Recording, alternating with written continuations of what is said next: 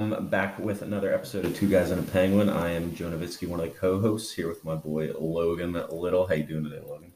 Doing really well. Doing really well. Had our first pot of fall chili last Oh, night, yeah. and uh, ready for some October football. Yes, sir. It's the it's best time of year. Uh, Christmas is right around the corner, uh, which means we are in the thick of it for the NFL season. Um, so we're back talking some more NFL uh, football. Week four is underway. Um, two days ago was the Thursday night football game, uh, Dolphins Bengals, and then we have another slate of football coming tomorrow. But um, we're just gonna jump right in talking uh, the biggest headline of the week. It'll probably remain the biggest headline of the week even after t- uh, tomorrow's games are done, and that was Tua Tagovailoa going down in the Thursday night football game against the Bengals. Um, if you have social media or if you're not living under a rock, you've probably heard that uh, Tua left the game uh, towards the end of the second quarter with a pretty scary head injury. Um, he kind of, uh, well, this is coming off of a what the team called a back injury on Sunday, but it did look like he hit his head as well. So kind of coming off of a concussion a little a little soon. Um, he was questionable to play this game, but ended up playing anyways, and then went down with a pretty nasty hit. Um, and instantly, you could tell his his body like numbed up. Basically, um, uh, if you saw with his hands kind of like locking up, that's just uh, I had to look this up. It's called the fencing response, and that is basically an indication of severe head trauma, like instantly. So, uh, probably he probably won't be back for a while. This, I mean, in some cases, this has been like a career-ending injury for some players. Um, I don't know if you remember that game last year with um, the Chargers and the Chiefs, where Donald Parham went down in the end zone and he like his arms like clenched up, Yeah. kind of a scary injury, uh, sort of like that. Um, yeah, it was kind of it was scary stuff. He got carted off, um, went straight to the ER. Actually, got released a few hours later, which is kind of concerning. I feel like you know he might not be ready, but either way, he he wa had um, full motion of his extremities, so he seems to be in stable condition. Um, technically, he could return week five. There's But no chance. not gonna There's no chance they let him go out. there. Mathematically, he could, but um, yeah, there's kind of a concern. Uh, did the Dolphins, you know, bring him back too soon? Did they try to cover it up by calling it a back injury? I'm wondering uh, what your thoughts are on this uh, this little controversy we have with the Dolphins. Yeah, no, I don't think so. I don't think so. I mean, the play last week. I don't know if you saw last week. He was like running down the field and just fell down. Uh, yeah, and it seemed like it was like a they I think they labeled it like a back strain or something. I feel like this probably did aggravate whatever happened last week, but I don't think it was anything nefarious on behalf of the Dolphins. I think it's just he felt fine probably. He looked fine, no nothing on the scans and so they ran him out there. Probably hindsight 2020, they shouldn't have done it, but yeah. uh, hindsight's always we'll we'll see. Uh, you know, hopefully he'll be okay. Um, it's really good news that he has use of his extremities because for a second there, when I first saw it, I was like, "Ooh, That's like, Paralyzation Ryan is a is a potentially uh, potential here." So yeah, uh, thankfully that did not happen. We'll see how long it takes him to come back. Um, I think, in my opinion, I'm not a medical expert by any means, but like if I see something like that, I'm like, give the guy at least like two to three weeks, Yeah. at least. like just to get him mentally back Right. after a terrifying moment.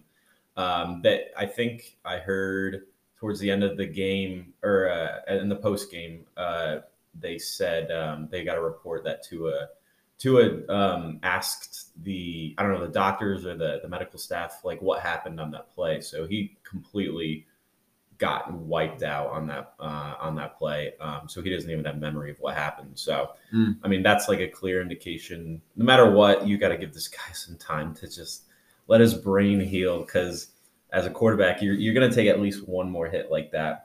Uh, it not not like that, but you're gonna get sacked or something to where you just don't want to mess around with the head or the neck. So um, yeah, thankfully it wasn't a paralyzation. Um, yeah, I was getting flashbacks to Ryan Shazier on that one play where instantly his body just died, and Yeah. uh, yeah, thankfully he's not paralyzed. But um, it brings up the question: like, can the NFL do better, or is this kind of thing just unavoidable? Like, I know we've been seeing more and more the the league trying to protect its quarterbacks, but I think this more comes down to an unavoidable injury as well as you know the the internal medical staff on each team doing a better job of evaluating its players. But can the NFL do anything differently, or is this kind of thing just part of part of the game? I mean, I think it's just kind of part of the game. I would say even more broadly than that, it's just a part of life. I mean, yeah, in any profession, there's you know, I mean, well, any active profession, I'll say, uh, you have a potential to get injured. You know, if you're a roofer, you can fall off a roof. You know, Right. and so yes, football is by nature pretty. It's a contact sport. It's like aggressive and violent. Uh, so there's always potential for someone to get hurt like this. I don't think it's something that the NFL really can avoid at all times. I mean, they've already made a lot of rule changes to protect defenseless receivers and quarterbacks, and you know they they call flag uh, throw flags really quickly on helmet to helmet contact now. Um, even a few years ago, people were getting lit up like they aren't now. yeah, Um, so I mean, and I know some people. I am also one of them who are like, sometimes I think they throw those flags too much, but then you see something like this, and you're like, oh, okay, well, it makes sense. yeah, so yeah. It's it's, um, it's tough. It's a yeah, balancing act. it's a balancing act, and I don't think this is or know. right, and I don't think this is something you can avoid totally. Because I mean, as tragic as it is, it is pretty few and far between when we see something this uh, drastic. Um, and again, it, it could happen anywhere at any time. You know, you could get in a Yeah. car accident and lose uh, use of your like legs. It's Yeah. it's You take on risk in Right. any in any aspect of life. Yes. You're taking on risk being a quarterback in the NFL, and so- you're also getting paid like a tremendous amount of money to take on, To that, take on risk. that risk, I'm not saying that makes it okay to No. like just be paralyzed, but it all is like you know if you're weighing the risk reward, Yeah. it's you're doing pretty well for you yourself. gotta you gotta take you gotta take it yeah uh, but yeah it, it's it's it's always oof, it always brings you back to reality when when you see that it's like you don't even care about the rest of the game like right away because you're worried is he gonna be paralyzed but Yeah, I had a uh, when I was playing high school football, we had a, uh, a situation in practice like this where our quarterback was supposed to pick up a unblocked defensive end, um, which I don't understand why that would ever happen. But high school Gosh. football is a different animal. Uh, you want to see some hits? That's really where they happen in high school football. But anyway, so we ran the same play like three times in a row, and uh, the defensive end was just pounding our quarterback because he thought it was funny. After the third hit, uh, he just went down hard, went unconscious. When he woke up, didn't know his name, didn't know the date, oh gosh and everybody was just like, whoa, like it took on a whole different like, oh my Yeah. gosh. And uh, he ended up being okay. Went took him to the hospital. He just had a concussion, and he re- he's recovered and everything. But uh, that was frightening. That was frightening. So yeah it is. It is. I and we left. Practice was over after that. Like coaches just sent us home. So so I that was practice yeah, it was practice. Oh, yeah, practice. So um, I can't imagine uh, what this would be like in the NFL. yeah it, like it definitely brings you back to reality and reminds you oh this is this is just a game or just a job for them so it's never it's never fun seeing that but yeah i mean it's it's pretty unavoidable you don't want to ruin the game of football by making it you know you can't even touch the making it flag football or anything.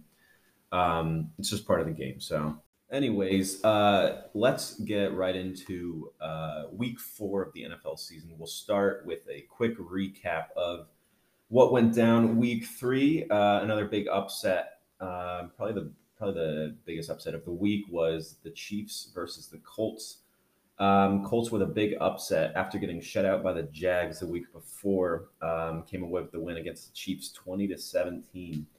Uh, on the final drive for the Chiefs, with a chance to tie or win it, uh, Mahomes actually threw a pick, and that sealed it for the Colts. Uh, Mahomes just a fifty-seven percent completion percentage, one touchdown, and that pick on the final drive.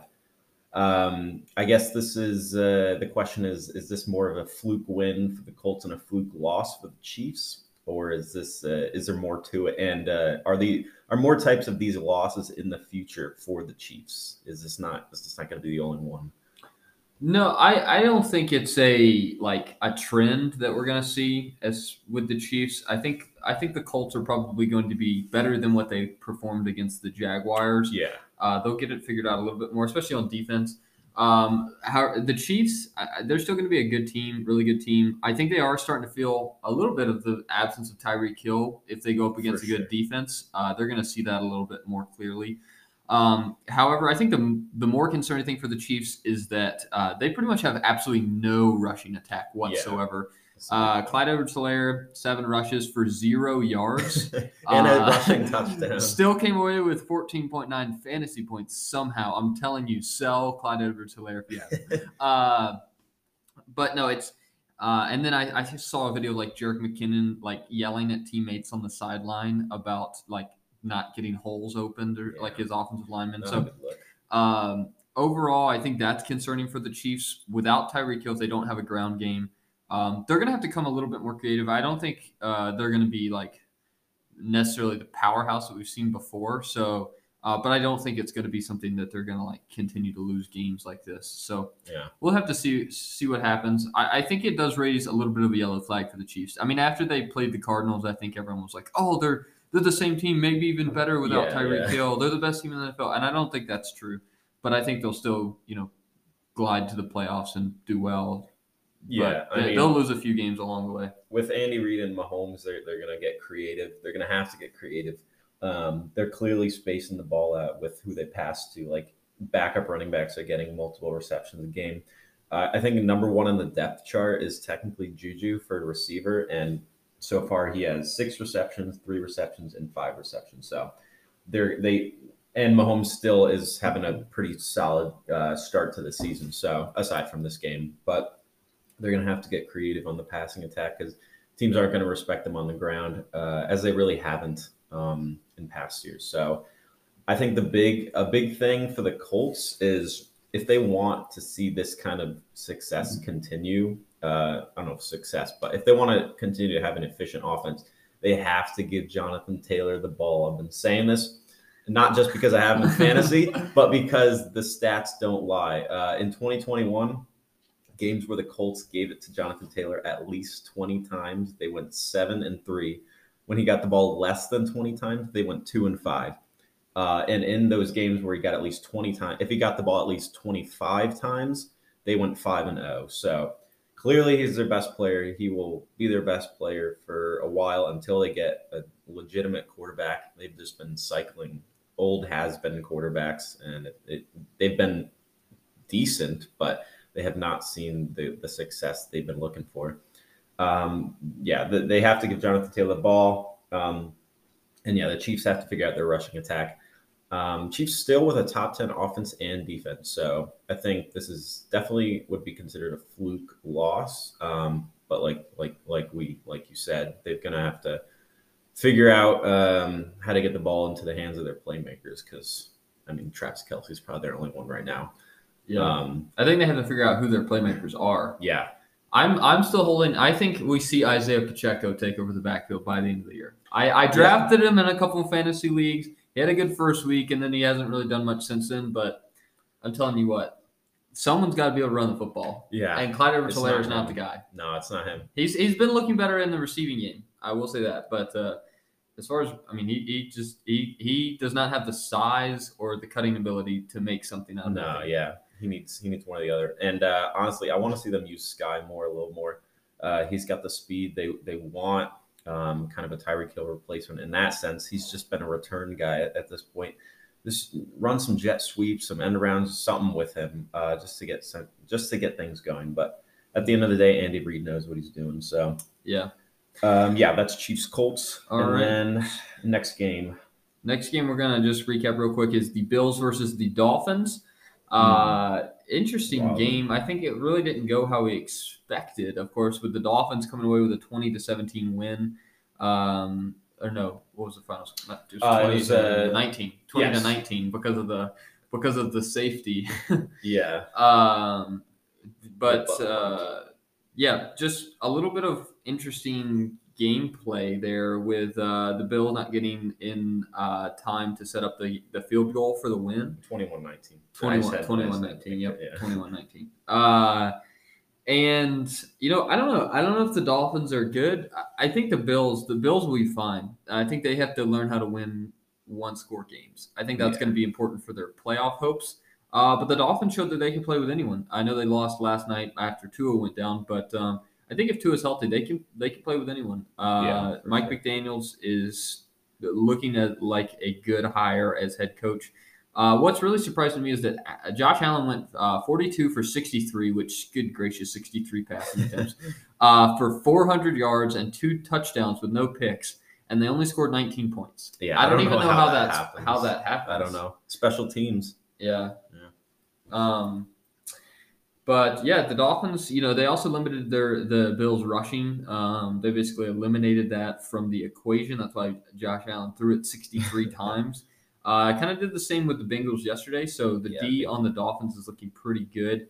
Uh, looks like uh, the Brian Flores effect is still happening down there in Yeah. Miami. Um, even though Mike McDaniels is definitely an offensive minded head coach. So we'll see if that continues. Um, let's see. Some other interesting things to note is that Josh Allen completed passes to 11 different pass catchers, um, which is a really insane amount of Yeah. pass catchers. I think Diggs only had six receptions. It might have been like four. I think it was six receptions. So it's interesting. I think uh, Devin Singletary was the leading pass catcher. I think he had eight receptions that game. So really interesting uh, Yeah. game plan there for the Bills. it's. I wonder coming in did the Dolphins say if they beat us, they're going to have to beat us without Stefon Diggs because they just Yeah. saw uh, Lamar take Mark Andrews, you know, for like however many yards and a couple touchdowns, and said if they beat us, they're not going to do it with their number one. I don't understand why Yeah. more. uh, And I'll say this: I don't understand why more teams don't do that. Right? Like if a team has um, Ja'Marr Chase or Justin Jefferson, Cooper Kupp. Cooper Kupp is the prime example.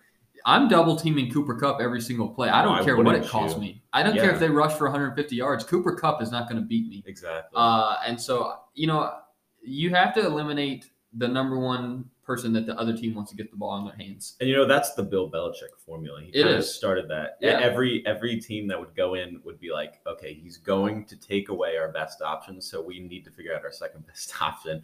And now you see more and more coaches being like, yeah, we, we're not we're going to get beat, but we're not going to get beat by Cooper Kupp or Yeah. you know Tyreek Hill. So that's uh that's that's the winning formula. And you saw with the Patriots. I mean, They Never really a lost. long, long time So, doing uh, that. So yeah, Yeah. that's that's the winning formula. Um, one more quick thing um, with the Bills' defense, they they showed they can hold up against even a good offense. Um, this defense looks like they're ready to repeat the success of last year. So, uh, held the Dolphins to 41 rushing yards and 186 passing yards. So, Yeah. I like the Bills going forward even against good offenses. From a fantasy standpoint, that's actually a really good sign too. Um, don't be afraid to start them, uh, regardless of matchup. Um, and then, of course, the butt punt, um, iconic uh, Mark Sanchez with the the butt fumble, and now the Dolphins with the butt punt. Uh, I remember watching that, and I was like, I have no idea what happened. And then the replay, literally smack on his butt. It was honestly incredible. I don't know how that happens, but Yeah, you know, another high school football story. I was once uh, our the guy who's typically the the the back defender right there or blocker um, right in front of the punter. He had gotten Mhm. hurt earlier in the game, and so I got thrown back there, and we were punting from our own end zone, and uh, the punter punted it right into my back and Oh, really? went straight up in the air. I caught it, ran it three yards out of the end zone, and then got tackled. So. Uh, it was kind of fun, honestly, because I had the ball. Um, I don't know how you didn't get But- obliterated after catching that. well, yeah, well, I think everyone was like focused on. Well, half of the defense had started running backwards to go block for the punt return. Right. So it was all confusing. um, anyways, The yeah, what a punt. wild play. Yeah. AFC East has a lot of great They- butt punt butt when, things. when you when you got the Jets in your division, you know crazy things are gonna happen. yep. But um, yep, that was Bills Dolphins, and those were the two big games for Week Three. Uh, so now we're going to get into uh, our main our main segment, which is kind of talking some fantasy football strategy at this point in the season. Uh, we've got a little bit of a sample size with each position. Um, we've seen certain players rise and fall in their value. It's been a honestly, it's it's been one of the more wild fantasy seasons of the last few years in terms of players you would have never expected to, to go off and uh, big names that are just kind of fallen from their value at the start of the season. Uh, namely, that um, two of the top 10 running backs right now are Khalil Herbert and Cordarrelle Patterson. Yes. Um, I don't think anyone expected, and Chris McCaffrey is outside of the top ten, even though he's played the first three games. Yeah. So some interesting, interesting things are happening. So I'm sure every all the fantasy managers out there are just very confused at as to what to do now with their team, um, depending on certain circumstances, whether you know you're struggling with injuries or you have players that are kind of falling off, or you have a plethora of players with high value and want to make a trade. So we're just going to go through some of the uh, various scenarios um, and strategies that we find tend to work in our in our fantasy experience uh, to try to help you out with some of these situations. So I want to start with uh, quarterback talk. Now, fantasy quarterbacks that's it. It really depends on how your league is set up. We uh, personally have like a, a pretty standard ESPN league with uh, just one quarterback, no super flex. Um, Superflex being pretty much any player except the defense and a kicker. Um, so it's really just the one quarterback, and uh, there is a decent amount of parity with quarterbacks in fantasy, but not enough to where you want to sell out for a quarterback. But my question is, would you ever trade for a quarterback?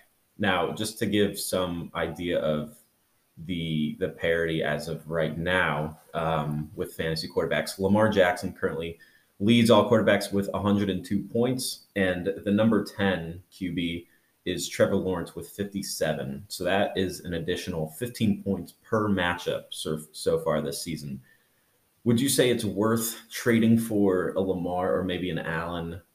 Um, maybe giving up your RB RB two, wide receiver two, or maybe you know your wide receiver one, RB one to get an elite quarterback like that? Do you think it, do you think it's worthwhile at this point in the season? Um, I do, which is surprising because I typically That's am against, a yeah. uh, I'm a no quarterback type of player in fantasy football. I've always waited to take a quarterback into late in the round uh, or late in the rounds in the draft, mm-hmm. um, and that typically works. Um, this year has been just a little interesting because uh, if we look at last year, uh, the top performing fantasy quarterback was Josh Allen with 402 points. Um, then you go down, you got Justin Herbert, Tom Brady, Patrick Mahomes, Aaron Rodgers, Matthew Stafford, Dak Prescott, Joe Burrow. There's a lot of people kind of after Josh Allen that were pretty close.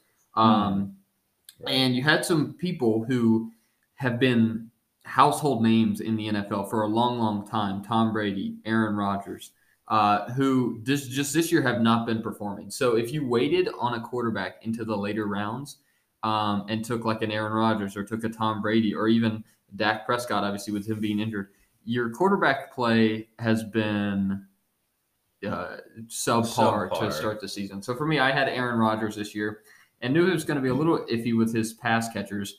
Um, but now I've had to stream Carson Wentz and Kirk Cousins two different weeks, and Carson Wentz is actually like I think QB seven right yeah, now in the season. Um, but they're those like there's quarterbacks that you don't want to start him week to week, right? Like I'll start Carson Wentz if he's got a good matchup, but I'm not starting him this week against Dallas right. when he just got sacked nine times last week against the Eagles. So, yeah. Um, you know, if you can trade for a quarterback, I'm not opposed to it. I don't think you get a job. I don't think anyone's trading Josh Allen, Lamar Jackson, or, or Jalen Hurts. Probably they're just not going to do it unless you give up a RB one, which I wouldn't do.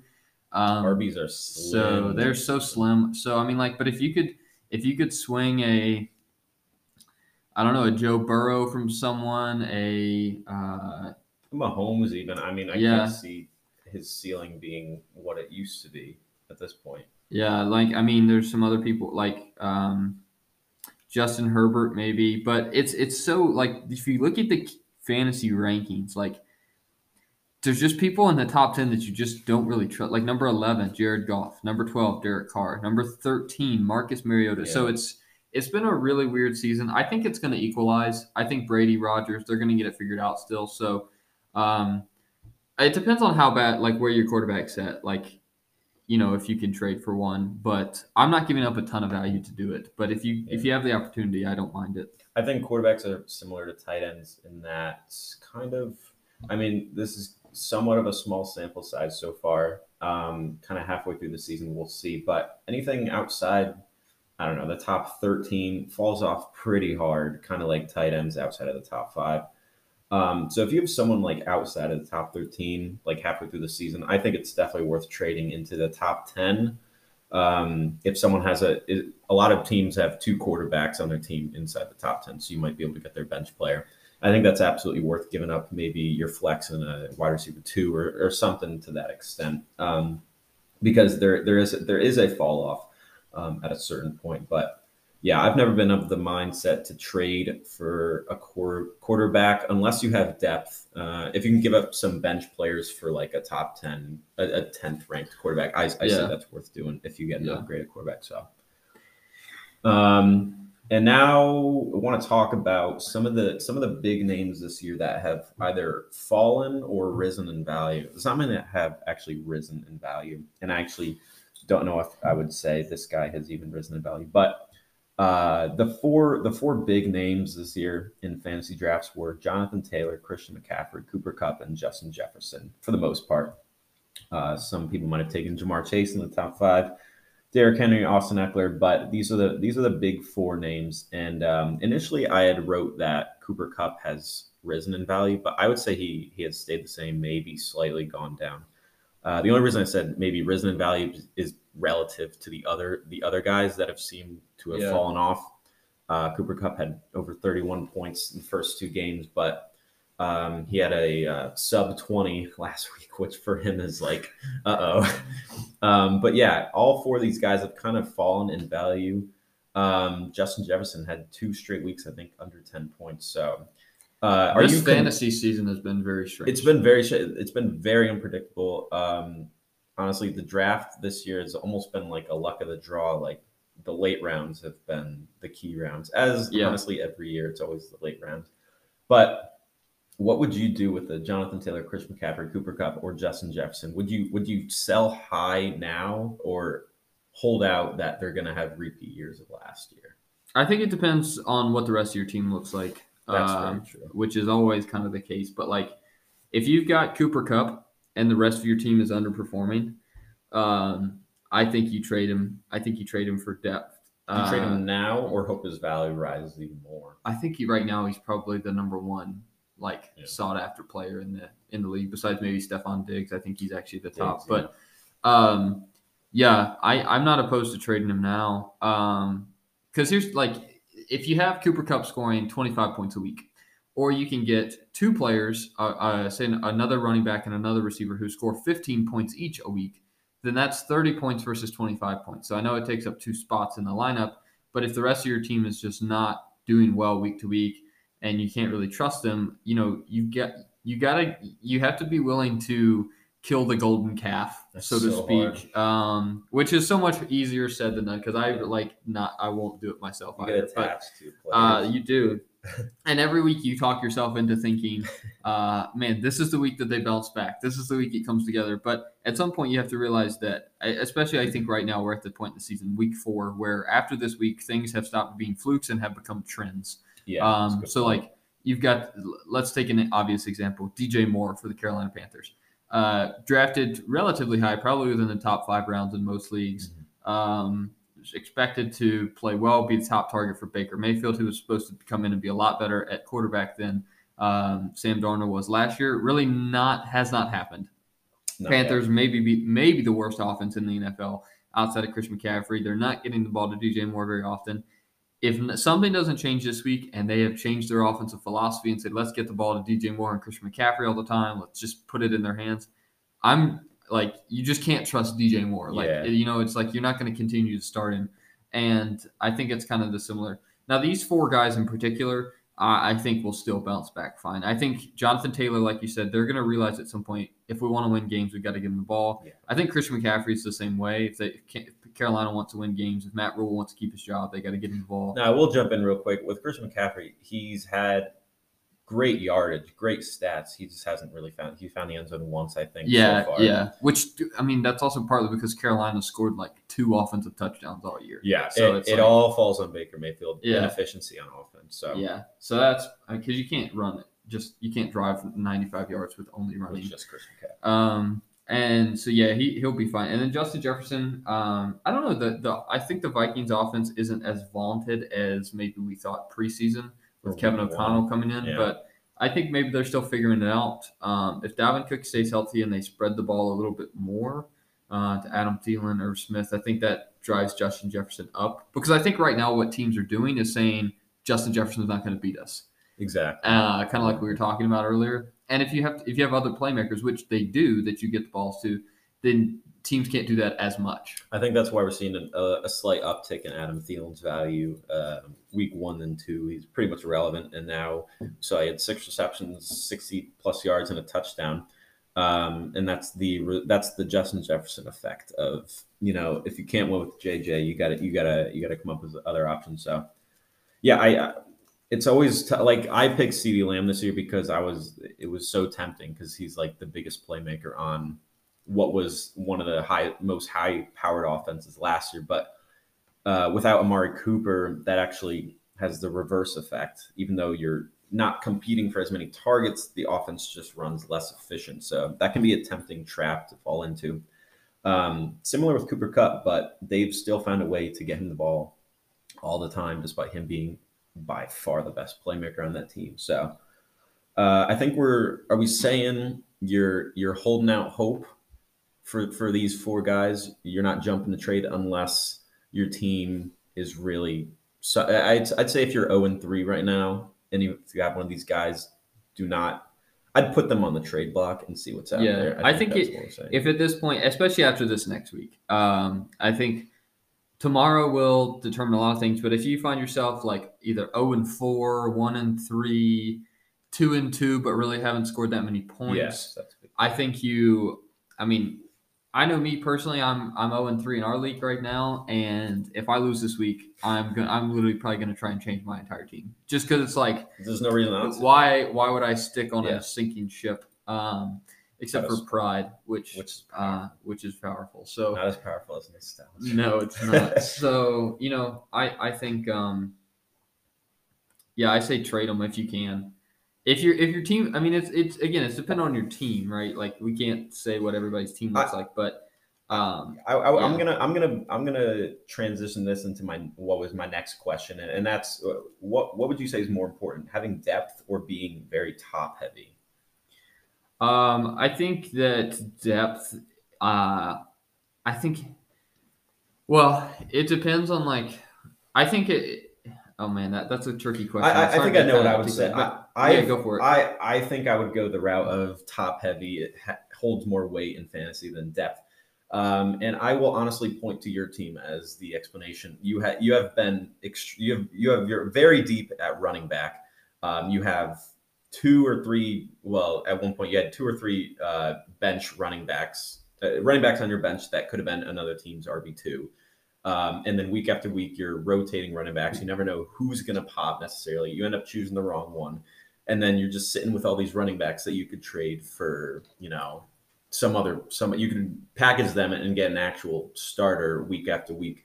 Um, and it's really those those big name, the Cooper Kupps, the Jonathan Taylors last year at least, um, that really drive wins in fantasy week after consistency and high powered scoring yeah. is what really wins fan like you're not going to win week after week scoring 110 points uh, by having a consistent you know 20 point quarterback 12 12 10 10 yeah like very solid consistent you have depth you have the same guys on your bench but you don't have the high powered guys that are going to put you at 150 yeah. know, PPR. Um, yeah, you want. My, I'd I'd say yeah, I'd say you want your team to be well balanced. So if, say if you have Cooper Kupp, but then your starting running backs are Jeff Wilson and Chase Edmonds, you might want to switch things up. But like if you have just a lot of decent players on your bench, which is kind of what my team is, like it, you're not really looking great because like it feels good because you have a yeah. bunch of people scoring like 12 to 15 points, but you don't know which one's going to do it that week, and so then you guess wrong. Or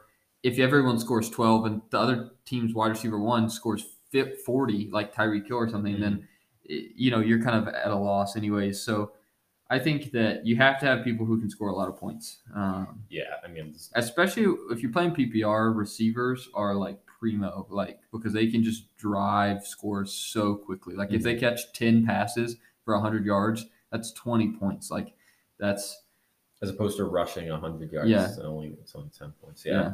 So that's why we uh, will will never. I don't know what the word is. We will we will always stand by standard over PPR. Me and Logan. Yes. Um, I think uh, maybe half point PPR makes a little more sense, but full PPR, I don't know. I'm not a huge fan. Um, the scores are nice, but the the um, the balance across the league is a little too heavy on the on the receivers. So, um, and then the last thing, I kind of just wanted to rant. Um, obviously, uh, you can jump in here um, on how to play defenses in fantasy. Now, honestly, it's kind of a uh, it's kind of a a dancing act streaming defenses in fantasy. Uh, I think we're both of the of the streaming side of things rather than running with one defense uh, the entire season. But I think a lot of times people focus so much on the matchups, playing bad offenses, that you forget that bad defenses are still bad. And I will point to last week the Raiders. Um, you might have thought. Uh, sorry, I'm trying to find my notes here. Um, you might have. Uh, oh yeah, so the Titans have been a bottom ten offense so far this season. So typically, you would you know you'd stream a defense against it. However, if you chose the Raiders last week, you would have only net two points. Whereas last week the Bills played a high-powered Dolphins offense. Bills have one of the best defenses in the NFL, and you still would have come away with four more points because the Bills defense scored six points against the Dolphins. So I think going mat, I think you need to tread lightly with matchups. Um, don't start a bad defense just because they're playing, you know, the Jets or the Texans. Um, and at the same time, you have to understand that this is a small sample size so far through three weeks. Um, I think you have to take defensive fantasy rankings with a grain of salt. Um, like, for example, right now I'm starting the Chargers against the Texans. Uh, Chargers defense is statistically very middle of the pack, but in terms of fantasy rankings, they're ranked 27th right now. And that's just because uh, they kind of got blown up by the Jags last week. A good offense, but um, there's just not enough data to. Uh, eventually, the rankings will get smoothed out, and you know the Chargers will end up like 15th. But uh, I think my philosophy is if you have a top five defense on your team and they're playing any offense outside of the top five, I'd say they're a, a safe play week after week. And I think the Bills against the Dolphins, uh, Dolphins a top five defense even um, is a is an indicator of that. Um, and then top three fantasy defenses so far this year: the Bills, the Bucks, the Eagles. Uh, when playing teams outside of the top five in offense, have scored a whopping 17.8 fantasy points on average per game. So honestly, when it comes to fantasy, good defenses are still the top dogs um, in fantasy. Tread lightly with you know really bad matchups, but um, be careful when choosing just you know a bad defense against a really bad offense. So that's uh, my take on fantasy defenses uh, strategy for this year, and um, just our fantasy strategies as a whole so far in this NFL season. So we're just going to move right on to what we got right and wrong from last week, from week three in the NFL. Uh, Logan, let's start with what did you what did you get right and what did you get wrong from your predictions last week? Yes, the old boom and bust uh, Mm. last week. Um, so this is pre Tua being injured. Uh, so all respect to Tua, but Mm. last week against the Bills, I projected a bust for him after he went off against the Ravens for one of the historically great games as a quarterback, and he scored just 11.4 points against a tough Bills defense. Uh, the Dolphins snuck by with the win, which is more important in real life, Hmm. but Tua was definitely not a great fantasy option if you started him. If you score 11.4 points at the quarterback position, uh, you're going to be hurting. So Yeah, for uh, sure. Tua definitely did not Good perform well. Uh, second call was a bust. Uh, excuse me, a boom. Uh, Adam Thielen. Adam Thielen. Yes. I expected him to get more involved, and he had eight targets for six receptions, 61 yards, and a touchdown uh, to score about I think it was 18 points or so uh, fantasy wise, which was definitely a boom for what he had been doing the 1st Mhm. two weeks of the season. I expect that to see that continue this week. Um, and then the last one was Javonte Williams, uh, a bust. Uh, the old Broncos offense still just not clicking on any level. So on ugly. any level, are the Broncos looking good on offense?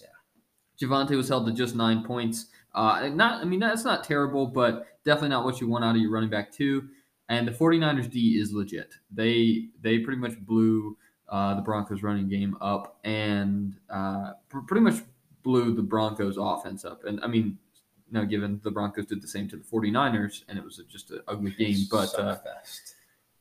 so those are the boom and busts Good uh, call. Were that you, we got uh, right. Were this you week. perfect uh, on your boom and bust? I was not perfect on my boom and bust. Uh, I also predicted uh, Joe Mixon to boom, which he did not. He actually had his worst week of the season. Uh, and then Dallas Goedert for the Eagles also had a great game uh, against the Commanders, uh, the tight end there. Uh, one other person I will throw out there that I got semi correct is Amon-Ra St. Brown.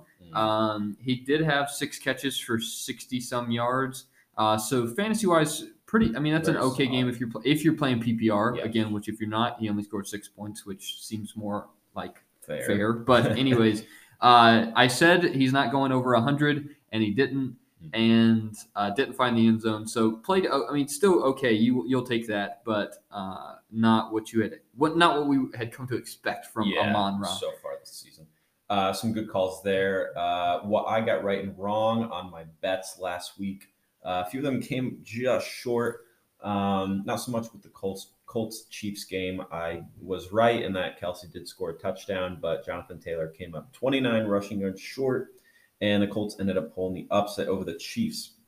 With the Browns versus Steelers same game parlay, so close. I've never I've never come that close for a same game parlay hitting, but uh, Najee just needed 10 more receiving yards. I think I had uh, Nick Chubb at least 80 rushing yards plus a touchdown, and Najee 40 rushing yards plus 15 receiving yards. So very close there.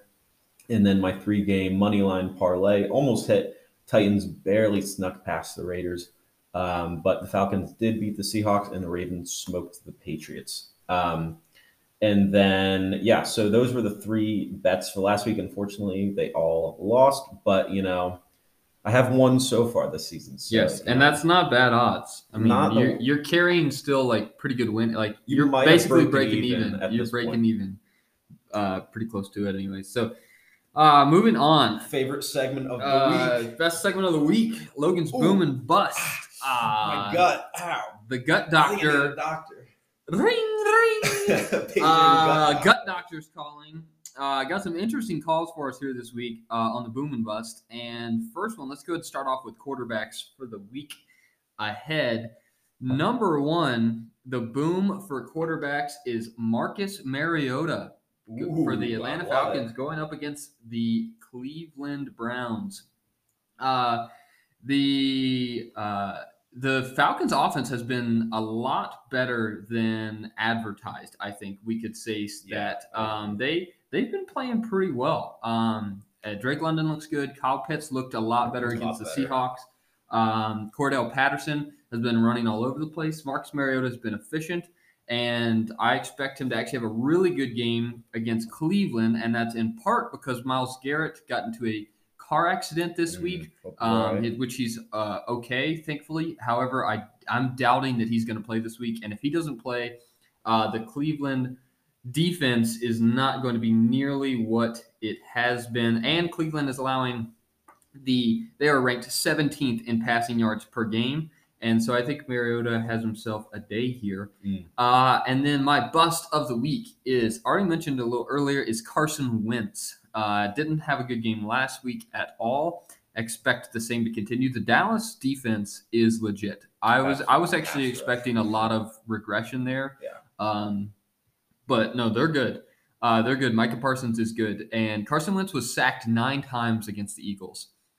Uh, Dallas leads the NFL with 13 sacks. Yeah. So It's a recipe. it could be it could be ugly for the Commanders this weekend. I'm not starting Carson Wentz. I would stay away if you can. Uh, so that's my quarterback. Marcus Mariota is boom. Carson Wentz is bust. Running backs. Um, got a couple here for you uh, in the boom category. The first one is Khalil Herbert. Uh, David Montgomery is officially ruled out for the Bears. Khalil Herbert went off last week for Oh, yeah. 157 yards and two touchdowns, and was and did it very efficiently Very. on 20 rushes. Yeah. So, um, I think he's actually a really good running back, and I think that he, if he has a good week this week, he could take that starting job from David Montgomery. Um, and they're playing the Giants, who have been one of the worst teams against the rush this season. And uh, but I think a lot of people have been projecting him this week. So the other person I have for us is Breece Hall. Nice. Breece Hall for the Jets playing against a Steelers defense, which is allowing 142 rushing yards per game and also 252 passing yards per game. Uh, neither one of those is very good. Um, and so I expect Breece Hall to take over from Michael Carter officially this week with Zach Wilson coming in. I think he's going to get a lot of work, and I think he's going to be running all over that Steelers defense. So Breece Hall is my uh, is one of so two two booms this week: Khalil Herbert and Breece Hall. And my bust is Cordarrelle Patterson Mm, actually. So let's go back to that Falcons game. Though Cleveland has been bad against the pass, they have been really good against the rush, uh, only allowing 83 rushing yards per game, which is good for seventh in the NFL. Um, and that's against uh, a run heavy offense in the Steelers and uh, also the Panthers. So uh, they're, they've been holding up pretty well so far, and I expect the same to continue. I Mhm. don't think that the Falcons are going to be able to just feed Cordarrelle Patterson like they have been. And I expect that uh, the passing game is going to be working so well for him that Patterson is a bust. Mhm. And so those are the running backs for the week. The wide receivers, uh, boom of the week, if he plays, uh, which is always an asterisk, but um, I expect he will, and that is Gabriel Davis. Gabe Davis, he I heard he tweaked his ankle a little bit again at the beginning of the week, but I expect him to play. And he is playing against a really, really bad Ravens defense. A Ravens defense that is allowing the most fantasy points to wide receivers in the NFL. Uh, they just allowed maybe one of the best games of all time to Tyreek Hill and Jaylen Waddle. Um, really quick. They are they are dead last in total defense. They've allowed 458 yards per game. The next lowest is the Vikings at 413. Yes. They also just allowed like over 140 uh, yards to uh, DeVante Parker for the Patriots. So, uh, yeah, Gabe Davis is going off this Yeah. week.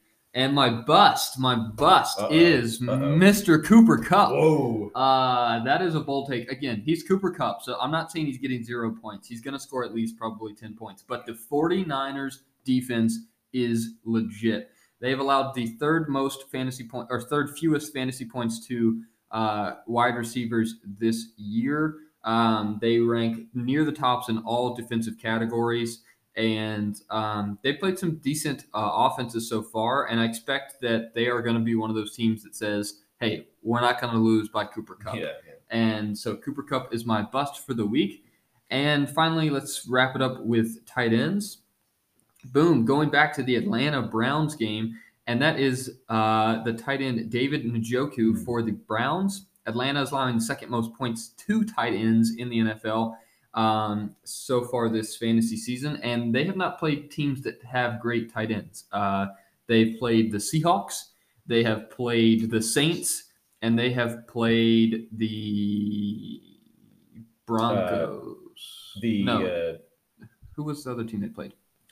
Either way, I'm blanking. uh, they they have not played teams with great tight ends. Now I gotta look it up. Uh, it's the Rams. Excuse me, Ah, the Rams. It was yes, it was Saints week one, Tyler. Rams week two, and Seahawks week three. Tyler Higbee's okay, or he's pretty good, but other than that, they have not played great tight ends, and they've allowed the second most points to tight ends Mm. this season. So.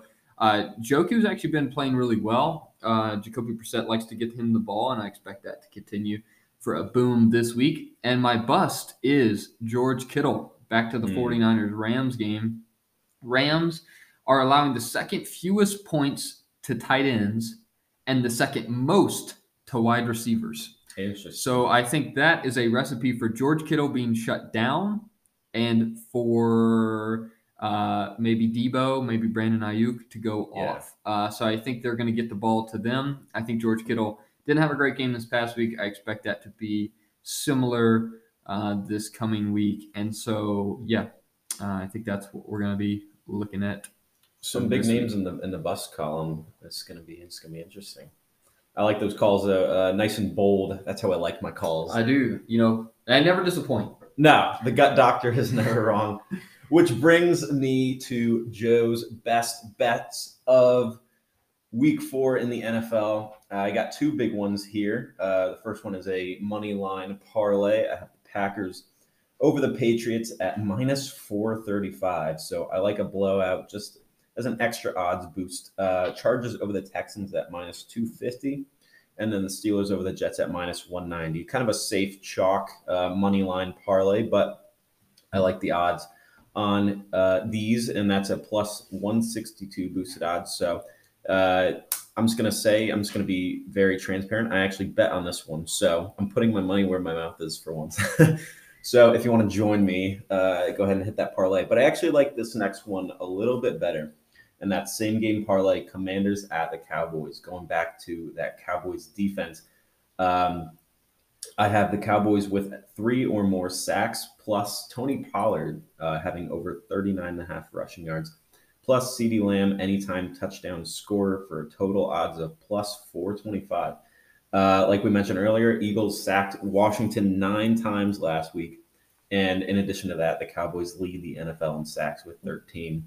Uh, Carson Wentz has been sacked the second most amount of times at 15. Uh, Cooper Rush looks pretty solid and connected with CeeDee a little bit last week, uh, getting that connection going. I think Michael Gallup might be back this week, which uh, helps spread things out for that Cowboys offense, allowing more opportunities downfield. And uh, Washington is tied for last for most passing touchdowns touchdowns allowed. So I like CeeDee getting some red zone opportunities. And then Tony Pollard rushed for 105 last week. Uh, I expect them to use him more and more as the season progresses. He's uh, getting closer and closer to a 50 50 split with Zeke. Uh, and if the Cowboys get a lead, expect more action from Pollard, uh, sort of game script on his side. So I like Pollard getting more involved, and that is my those are my two best bets of the week. I like these, and I'm uh, I have high hopes that they're both going to hit. So again, uh, full disclaimer: don't blame me if you if you lose money. Um, we're also sponsored by DraftKings. We are, and if you win, you do owe us a portion of your winnings. It is a twenty percent cut. Yes. It's pretty generous uh, on our ends, but um, so that'll be Logan's boom and bust and Joe's best bets of the week. Now we're just going to take a quick thirty second ad break and be back for our rapid fire upsets for week four. All right. Thanks for sticking with us there. We are going to wrap up with our upsets of the week. Uh, last week, we actually ended up both missing our upsets. yes. uh, so we quickly went from 2 and 0 to 2 and 2. Uh, Joe picked the Lions over the Vikings.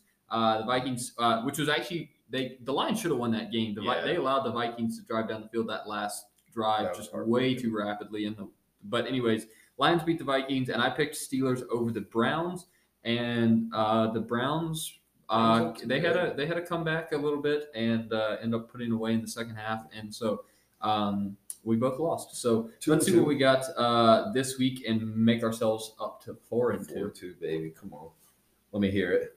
What do you got? Uh, so for me, the first one, uh, I have the Jags over the Eagles. Uh, that's a big one. It's a big one. Um, it's probably the, the boldest of the takes that you could have for the underdogs this week, actually, because the Eagles have looked good. Only undefeated. Uh, only undefeated team, but Philly is a six and a half point favorites over the Jags.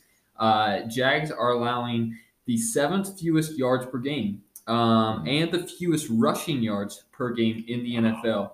Uh, so if they can eliminate Philly's powerful rushing attack, uh, they have a good chance. They have a good chance because Philly has this kind of like well, it's really like three headed rushing attack. Jalen Hurts yeah. kind of like the primary, and then you got Miles Sanders, um, and you got Boston Scott, and also Kenneth Gainwell. Kenneth Gainwell. So um, they're kind of running the ball well, really well. Actually, I think they have maybe the second or third highest rushing yards in the NFL behind like the Browns. But um, anyway, so if they can eliminate that and force Jalen Hurts to pass, which he has been a good passer this year, mm-hmm. but if they can force him to do that, they have a chance.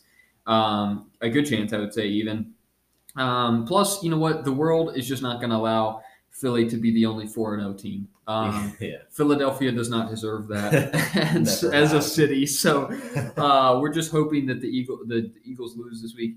Um, but man, Doug Pederson really has this Jags team playing well. They're playing lights out defense. Trevor Lawrence looking like a real talent again. Um, and you know, here's an interesting stat: uh, the Eagles have been one of the best teams against rush as far as rushing the passing passer this year. Again, they sacked Carson Wentz nine times last year. Well, Jacksonville has been one of the best teams against, or as far as protecting their quarterback. They have only allowed two sacks all wow. year. Um, so Trevor Lawrence has been protected well. And I know a lot of people were, you know, kind of making fun of Jacksonville for some of their almost seem, seemed at random offensive lineman signings this season uh, or this offseason. But I mean, hey, it looks to have been working. Uh, James Robinson again continues to look good. Travis Etienne get a little uh, involved in the passing game. Christian Kirk looks good. Zay Jones look good. Uh, Marvin Jones, um, a lot of Joneses, uh, and, and even Josh Evan Allen Engram. Um, yeah, and Josh, Josh Allen, Allen on defense. Uh, Travon Walker, uh, number one mm. pick, has looked good. Um, they're they're a good team. I'm, I'm telling you right now, Jacksonville's a good team. I like them to win the AFC South, sure. and uh, I think they beat the Eagles this week. Hmm. I like that call. Jags look good, and Eagles are going to have to hold their undefeated status. Uh, and Doug Pederson going in for his revenge game against the Eagles in Philly. So, I my upset of the week. It's uh, it's kind of a weird one. There's not many games this week that I would consider possible that could be an upset, but this one kind of caught my eye because the Panthers are favored by one over the Cardinals, which is kind of surprising. Uh, the Panthers have a bottom three offense in terms of total yards. Baker has been incredibly inefficient.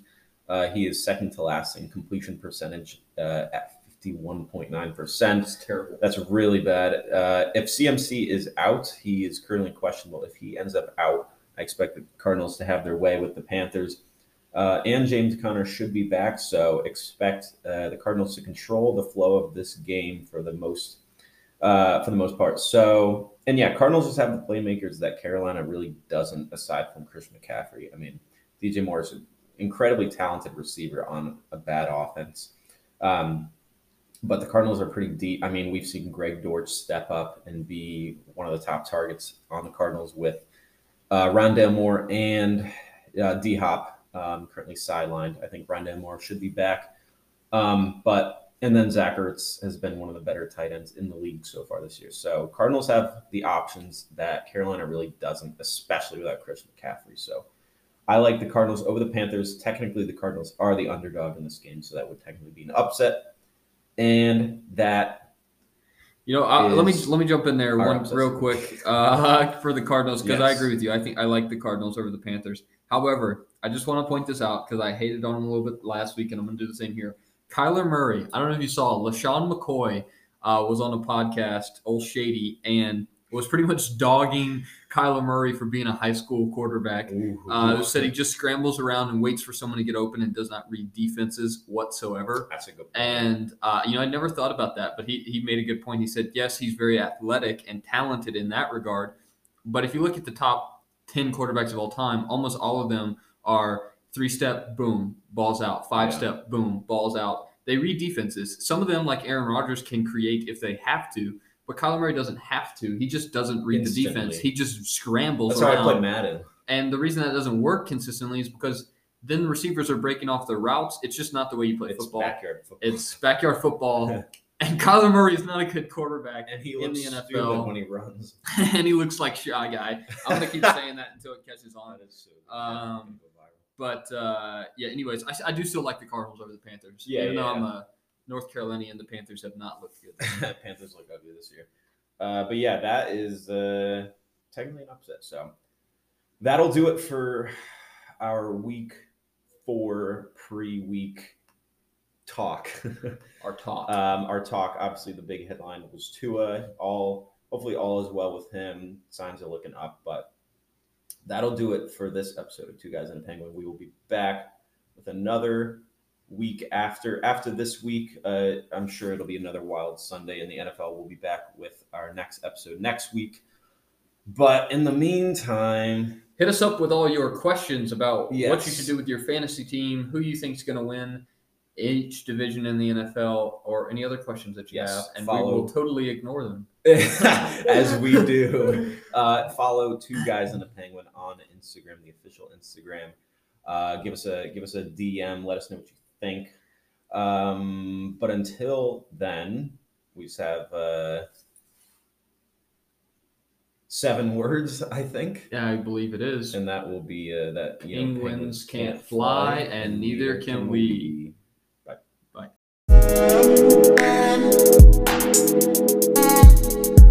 You're listening to Two Guys in a pink.